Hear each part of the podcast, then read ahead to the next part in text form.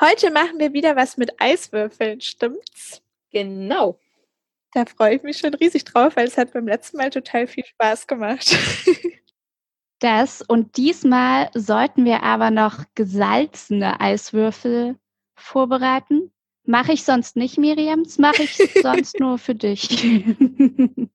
Vielleicht sagst du noch mal, Miriam, was wir jetzt alles brauchen.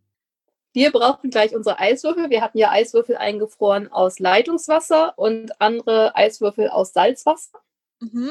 Und Mhm. die legen wir am besten auf irgendwie einen Teller oder irgendwas, weil wir da nachher nämlich die Lebensmittelfarbe, die wir außerdem da haben, drauftropfen wollen. Okay. Ähm, das heißt, jetzt erstmal Eiswürfel holen, richtig? Genau. Eiswürfel und Teller. Okay. Bis gleich. Genau. Bis gleich. Bis gleich.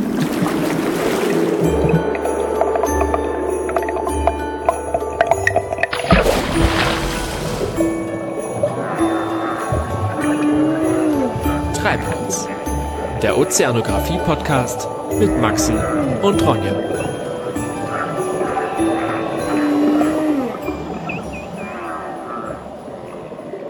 Hallo, seid ihr schon zurück? Wir sind zurück. Ja. Am besten holt ihr die jetzt schon raus aus ihren, wo immer ihr sie dran eingefroren habt. Ja, ist nicht so einfach, merke ich. Mhm. Also von beiden ein, also einmal süß und einmal gesalzen oder alle? Nö, gerne erstmal einen von Ja. jedem. Okay, das heißt, man muss sich jetzt merken, welcher der salzig ist. Aber die sehen auch so ein bisschen anders aus. Wie sehen die denn anders aus? So struktur die so strukturierter irgendwie. Welche, die sa- salzigen? Die, die salzigen. Als wäre das nicht so ganz klares. Oh Mann, meine salzigen gehen nicht raus. Meine auch nicht. Bei mir fliegen gerade die ganze Zeit die gesüßten raus. Und ich habe jetzt- das Gefühl, die salzigen schmelzen schneller. Ist das, ist das richtig, Miriam? Oder hab, Das kann gut sein.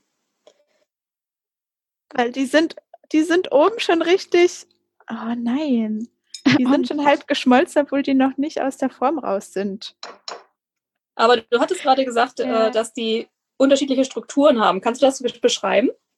Ja, also die normalen Eiswürfel sehen halt aus wie Eiswürfel, aber die Salzeiswürfel, die sind irgendwie, na, erstens so ein bisschen rauer und es ist, als wären da so wie so Kristalle drin. Das sieht irgendwie eher aus wie Mhm. Eis, so wie man sich Eis vorstellt. Wisst ihr, was ich Mhm. meine?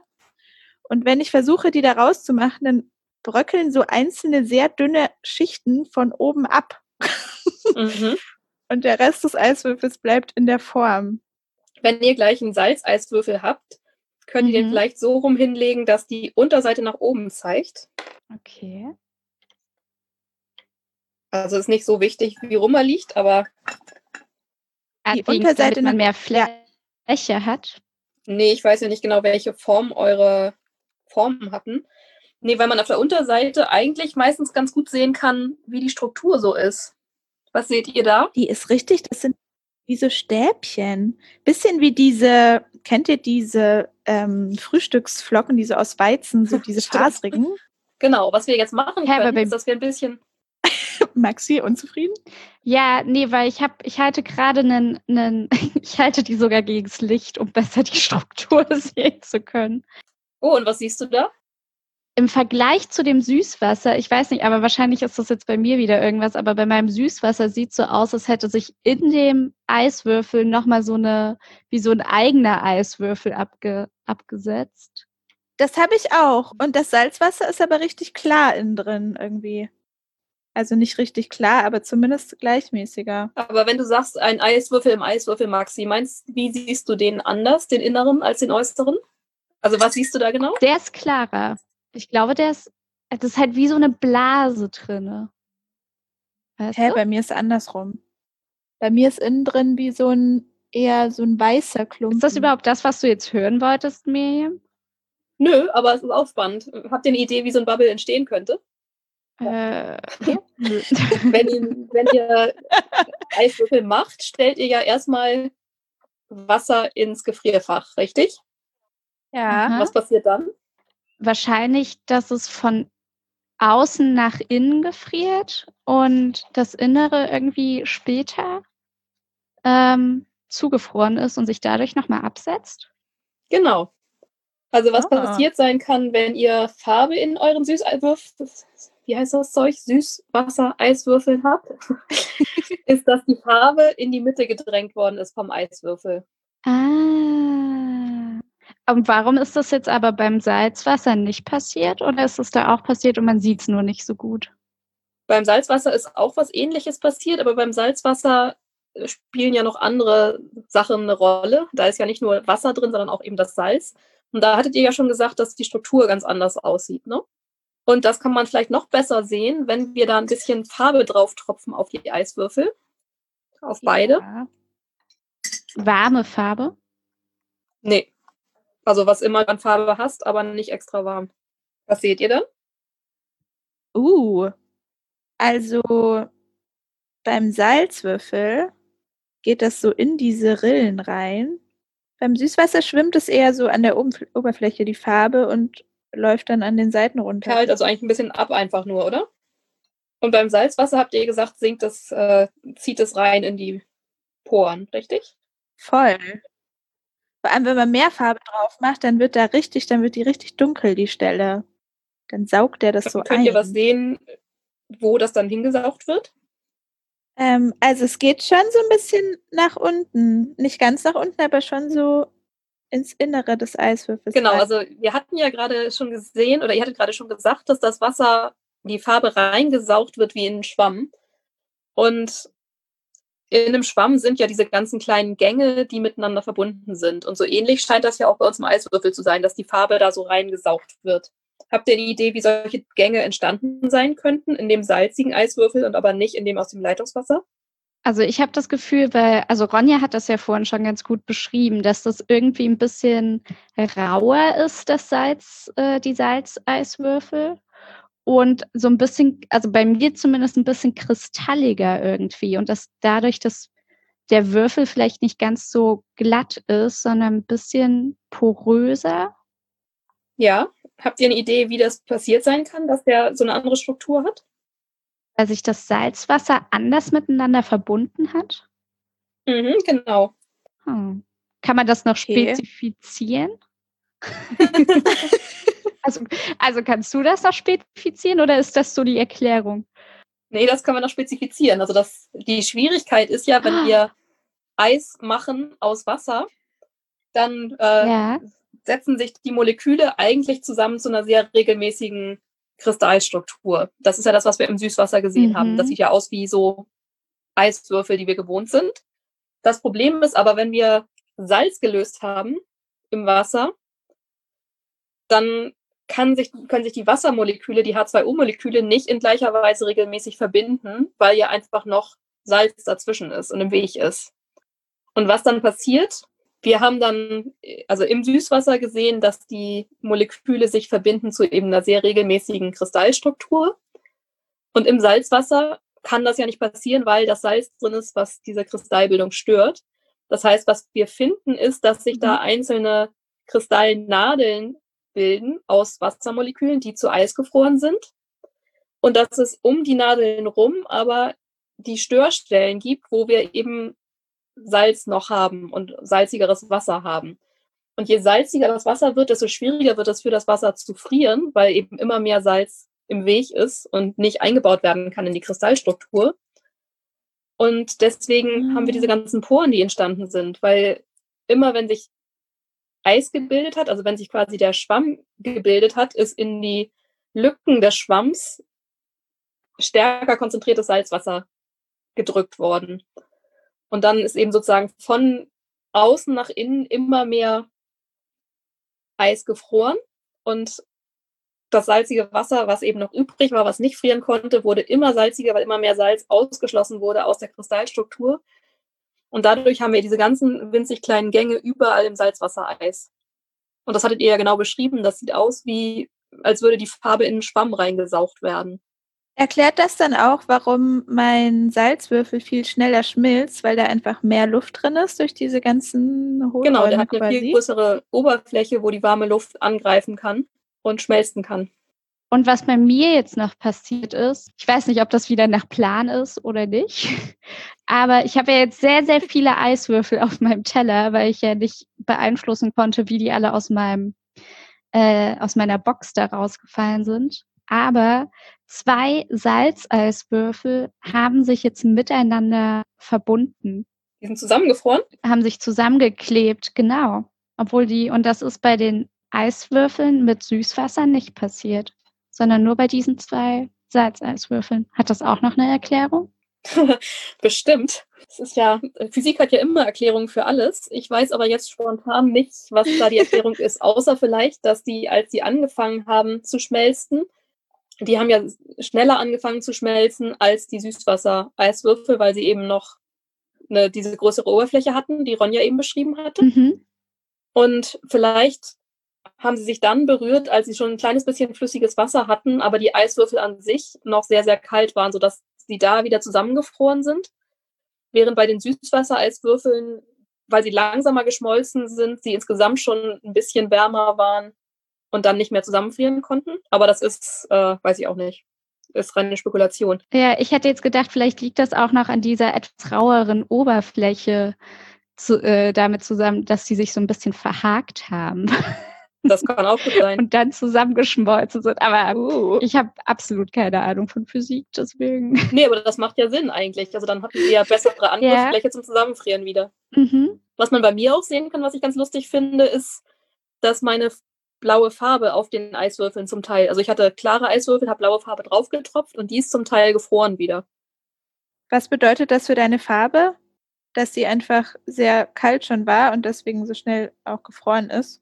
Weil meine ist einfach runter, also mein Süßwassereiswürfel ist jetzt quasi wieder weiß, weil die ganze Farbe einfach runtergeschwommen ist. Bei mir ist im Süßwassereiswürfel Farbe in die äh, Gletscherspalten ein bisschen reingerutscht, in die Ritzen. Das sieht auch sehr lustig aus. Okay, wer hätte gedacht, dass Eiswürfel so spannend sind? Und was, was wir hier sehen, ist natürlich eine lustige Spielerei und macht Spaß, weil Farbe auf Eis und so ist ja immer, also wie kann man besser spielen als mit Farbe und mit Eiswürfeln. Aber es ist natürlich auch relevant im Meer, weil wir im Meer ja Salzwasser haben. Das heißt, wenn Eis friert im Meer, machen wir eigentlich Salzwassereiswürfel und nicht Süßwassereiswürfel. Oh. Und das ist euch vielleicht schon mal, vielleicht habt ihr schon mal Bilder gesehen von irgendwie zugefrorenen Seen im Vergleich zu zugefrorenem Meer. Und da sieht man dann schon oft, dass auf Seen eben so ganz klares Eis ist, wo man dann manchmal auch irgendwie eingefrorene Fische oder eingefrorene Blätter oder sowas sieht. Mhm. Während im Meer das Eis gar nicht so klar wird, wenn es im Meer gefroren ist, weil eben diese ganzen Poren entstehen, wo das Salz rausgedrückt wird. Aber das heißt, wenn wir zum Beispiel irgendwie in der Arktis unterwegs wären und überall um uns herum ist Meereis oder wir laufen auf Meereis oder so, dann ist es nicht so, dass wir sagen können, oh, wir können einfach das Meereis schmelzen und das ist tolles Trinkwasser, da ist gar kein Salz mehr drin, sondern das ist eben immer noch ein kleines bisschen Salz eingefangen in den Poren in dem Eis. Ach so, aber das heißt, wenn man, aber jetzt, weil du sagst, man kann es jetzt nicht als Trinkwasser nehmen, aber kann man theoretisch sagen, es lässt sich jetzt dann durch das Eis leichter vom Salz trennen und es würde sich leichter Trinkwasser herstellen lassen? Oder hat die Frage gar nichts mit der Thematik zu tun? Doch, das ist, äh, es ist so, dass du, wenn du Eis frierst, also wir haben jetzt die Eiswürfel im Gefrierschrank gefroren. Das heißt, die Kälte hat angegriffen quasi von allen Seiten gleichzeitig. Weil dieser mhm. kleine Eiswürfelbehälter ja, der stand auf kaltem Boden und es kam kalte Luft von den Seiten und von oben. Das ist aber im Meer natürlich nicht so, sondern im Meer ist das Wasser, solange es noch flüssig ist, dann wärmer als die Atmosphäre. Und die Atmosphäre kann dann nur von oben kühlen, weil die ja nicht an die Seiten oder von unten rankommt. So. Und das heißt, dann frieren wir das Eis einfach nur von oben nach unten durch. Das heißt, wir haben aber auch ein bisschen Zeit, das Salzwasser rauszudrängen aus dem Eis. Also bei uns, in unserem Fall, haben wir es einfach ja nur in die Mitte gedrängt vom Eiswürfel, weil wir von allen Seiten zur Mitte hin gefroren haben. Und im Meer kommt auch ganz viel Salzwasser einfach äh, unten aus dem frisch frierenden Eis nach unten raus. So. Nicht alles, es bleibt ein bisschen was gefangen im Eis, deswegen eben nicht als Trinkwasser super toll. Aber es ist viel weniger Salz in dem Eis selber als in dem Meerwasser, aus dem es gefroren ist. Aber hast du nicht mal gesagt, Miriam, dass Meereis Süßwasser ist? Das ist unwahrscheinlich. Echt? Weil, doch, ich weiß das aber noch. Ja? Da habe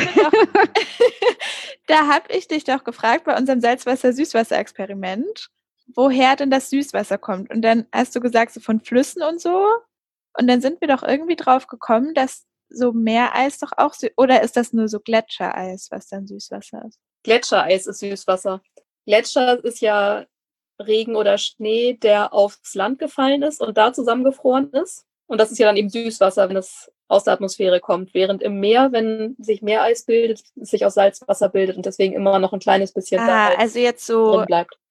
Eisschollen am Nordpol und so, die sind schon Salzwasser. Genau, also alles, was im Meer friert, ist tendenziell salzig, weil eben aus Salzwasser. Während alles, was vom Land ins Meer kommt, ist Süßwasser, weil es eben als Regen oder Schnee, also als Süßwasser aufs Land gefallen ist und da gefroren ist. Aber ich glaube, über, über Gletschereis und Meereis, über den Unterschied, haben wir uns auch mit Nadine damals in unserem Interview unterhalten. Ich habe aber noch eine Frage, weil du zwischendurch meinst, das Ganze ist dein Hobby. Also machst du das ja des Öfteren mal, oder? Muss ich mir das vorstellen, dass alle Ozeanographen das cool finden und öfter mal solche Experimente machen? Beziehungsweise, wie bist du darauf gekommen? Sucht man sich denn Experimente aus oder steht man in seiner Küche und denkt, wie kann ich jetzt hier so ein Experiment machen? Was wären so die Mittel, um das und das nachzustellen? Und du hast dir das irgendwann mal alles so selber erarbeitet und überlegt. Äh, es ist eine Mischung aus beiden. Also ich glaube, eigentlich finden es alle Ozeanographen cool, wenn sie es irgendwie zufälligerweise sehen. Das machen aber die wenigsten selber. Und ich habe damit angefangen, weil ich unterrichtet habe, äh, die Einführung in die Mhm. Ozeanographie an der Uni. Und ich das Gefühl hatte, es wäre ja schön, wenn die Leute was Praktisches tun und ich nicht nur eine Vorlesung halte und die sind irgendwie vor sich hin schlafen. Und dann habe ich mir überlegt, ich möchte gerne in jeder Vorlesung irgendwas Praktisches machen mit denen. Und wenn man dann was Praktisches in der Uni machen will, in einem Hörsaal, hat man natürlich nicht unbeschränkte Möglichkeiten, was man technisch da machen kann. Das heißt, ich habe mir eben angefangen zu überlegen, wie kann ich Sachen sehr einfach machen. Also zum Beispiel in Plastikbechern und man braucht nur Wasser und Eiswürfel und vielleicht ein bisschen Lebensmittelfarbe oder so. Und es gab da schon ganz viele Versuche, die ich dann gefunden habe, so im Laufe der Zeit. Oder die, dann habe ich mit Leuten mich unterhalten und die haben mir gesagt, oh, ich habe da mal was gesehen. Aber viele Sachen Mhm. habe ich mir auch irgendwie selber ausgedacht, weil ich dann irgendwas zeigen wollte. Und also wenn man, haben wir ja in der letzten Folge auch gemerkt, wenn man erstmal ins Spielen kommt, dann fallen einem ja ganz viele Sachen ein, die man auch noch mal eben ausprobieren kann und wo man dann zum Beispiel, als wir die Salzwinge machen wollten und das nicht geklappt hat und wir dann einfach Farbe reingetropft haben, wo man dann auf einmal Wirbelringe sah. Das heißt, wir hätten auf einmal ein neues Experiment erfunden, in dem man Wirbelringe untersuchen kann. Mhm. Und so einfach ist es, in der Küchenozeanografie neue Experimente zu erfinden. Und da ist eigentlich das Spannende dran, immer zu gucken, was sind eigentlich die Sachen, die ich wirklich sehen kann in einem Experiment und sind da noch andere Erklärungen mit dabei. Also wir haben ja jetzt zum Beispiel heute darüber geredet, wie der strukturelle Unterschied ist zwischen Salzwassereis und Süßwassereis. Mhm. Aber wir haben ja auch angeguckt, wie Eis friert im Gefrierfach, nämlich von außen nach innen. Und wir haben anfangs uns angeguckt, wie das ist mit Farbe, die in dem Eis drin angefroren, eingefroren ist. Und das ergeben sich dann ja immer ganz viele neue Ideen, wenn man erstmal am Spielen ist. Das ist ähm, also quasi auch ein kleiner Impuls unserer Adventsaktion. Öfter Eiswürfel und Farbe rausholen und einfach mal ein bisschen rum. Und das Tollste ist, man muss das ja manchmal gar nicht absichtlich tun, sondern manchmal, zum Beispiel, ich trinke sehr gerne Latte Macchiato. Wenn man den aber einen Moment stehen lässt, bilden sich da ganz tolle Schichten drin aus. Ich weiß nicht, ob euch das schon mal aufgefallen ist. Und dann kann man sich wieder überlegen, was ist denn die Physik, die diese Schichten hervorruft. Oder an ganz vielen Stellen kann man einfach Physik entdecken und eben Küchenozeanographie unfreiwilligerweise sozusagen schon machen, wenn man einfach genau hinguckt, was man so tut in der Küche und mit Wasser und mit Getränken. Das ist doch ein wunderbares Schlusswort und ein Appell, dass ihr euch heute auf jeden Fall noch ein Latte Macchiato machen solltet. ähm, vielen Dank, Miriam, dass du uns durch unseren Advent begleitet hast. Vielen Dank, dass ihr mit mir Küchenozeanographie gemacht habt den ganzen Advent lang. Ich hoffe, wir Jederzeit sehen uns wieder. bald wieder. Ja, wirklich. Ja, danke gleichfalls. Und wenn ihr mehr Experimente wollt, dann schaut auf jeden Fall auf Miriams Blog vorbei. Den verlinken wir auch wie immer in den Show Notes. Und ansonsten wünschen wir euch eine schöne und besinnliche Weihnachtszeit und hören uns in der nächsten Treibholz-Folge wieder. Ahoi. Ahoi.